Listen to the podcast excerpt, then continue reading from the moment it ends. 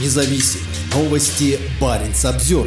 История Зеленскому. Это борьба за свободу, а также борьба за нас. Президент Украины Владимир Зеленский из Вашингтона неожиданно направился в столицу Норвегии, чтобы встретиться с лидерами стран Северной Европы через несколько часов после очередного массированного российского ракетного удара по гражданской инфраструктуре в Киеве. Премьер-министр Йонас Гар Стёре дал ясно понять, что Норвегия по-прежнему намерена оказывать Украине долгосрочную военную, гуманитарную и экономическую поддержку. Война России в Украине – это война против нашей коллективной безопасности, демократических прав и ценностей. Вместе с нашими союзниками и партнерами в Европе и остальном мире Норвегия продолжит поддерживать Украину в ее борьбе за защиту самой себя, заявил Стере на пресс-конференции, после которой украинский президент отправился в парламент Норвегии, чтобы встретиться с остальными лидерами стран Северной Европы. Норвегия, Швеция, Финляндия, Исландия и Дания решительно поддерживают независимость Украины и ее право защищать свой народ от российского агрессора. Российская война нарушает фундаментальные принципы международного права. Наша безопасность, благополучие и свобода покоятся на порядке, основанном на правилах и на поиске способов разрешения конфликтов без применения насилия, сказал Стере.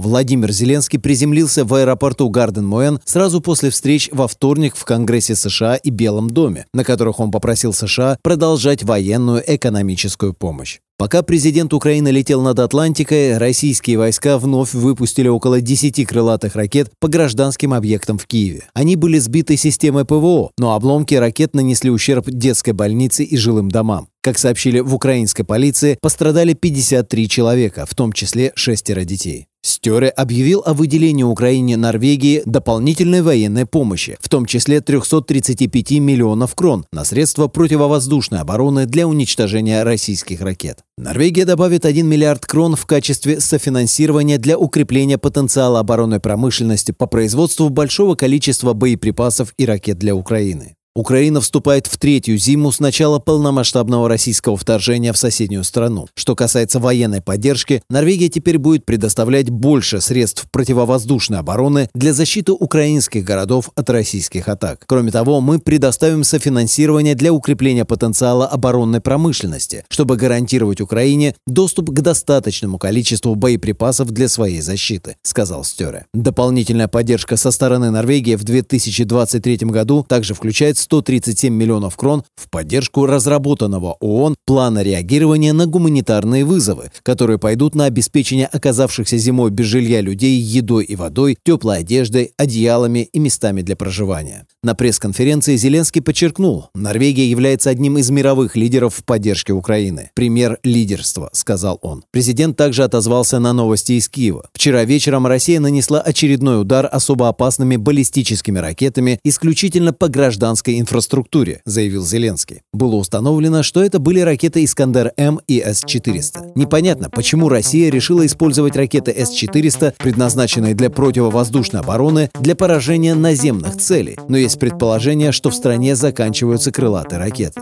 Владимир Зеленский заявил, что системы противовоздушной обороны из Норвегии могут спасти тысячи украинских жизней. Парень Самсервер